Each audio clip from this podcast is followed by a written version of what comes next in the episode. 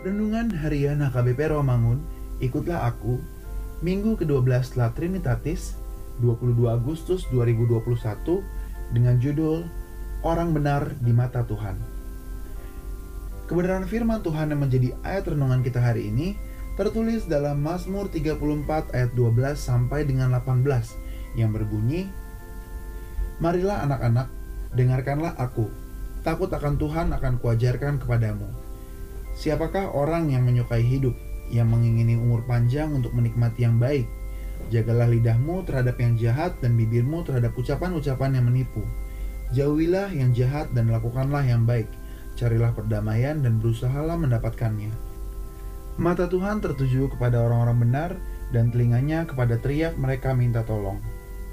Wajah Tuhan menentang orang-orang yang berbuat jahat untuk melenyapkan ingatan mereka dari muka bumi. Apabila orang-orang benar itu berseru-seru, maka Tuhan mendengar dan melepaskan mereka dari segala kesesakannya. Demikian firman Tuhan. Kebenaran merupakan satu hal yang mulia dan merupakan suatu hal yang berkenan kepada Allah. Dan juga setiap manusia mengetahui bahwa ketidakbenaran atau dusta adalah hal yang tidak berkenan di hadapan Allah, dan Allah membencinya.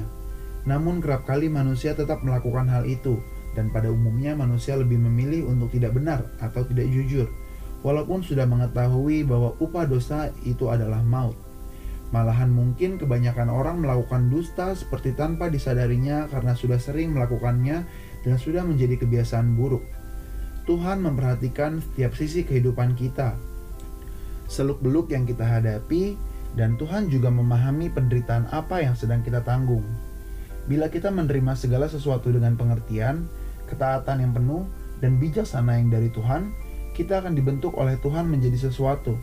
Kita memilih lihat ada campur tangan Tuhan Allah di dalam segala sesuatu, dan semua campur tangan Allah mempunyai makna yang khusus, mendatangkan faedah, dan faedah ini khusus diberikan kepada mereka yang mencintai Dia. Mengapa Tuhan memperbolehkan kesengsaraan berada di dalam dunia?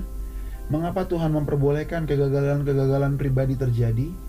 Mengapa Allah memungkinkan dan membiarkan segala sesuatu terjadi? Martin Luther berkata, "Tidak ada kata mengapa di dalam hati orang-orang yang sungguh beriman kepada Tuhan, karena iman yang sejati sudah mencakup penerimaan dan pengertian bahwa Allah tidak mungkin berbuat salah." Marilah kita berdoa.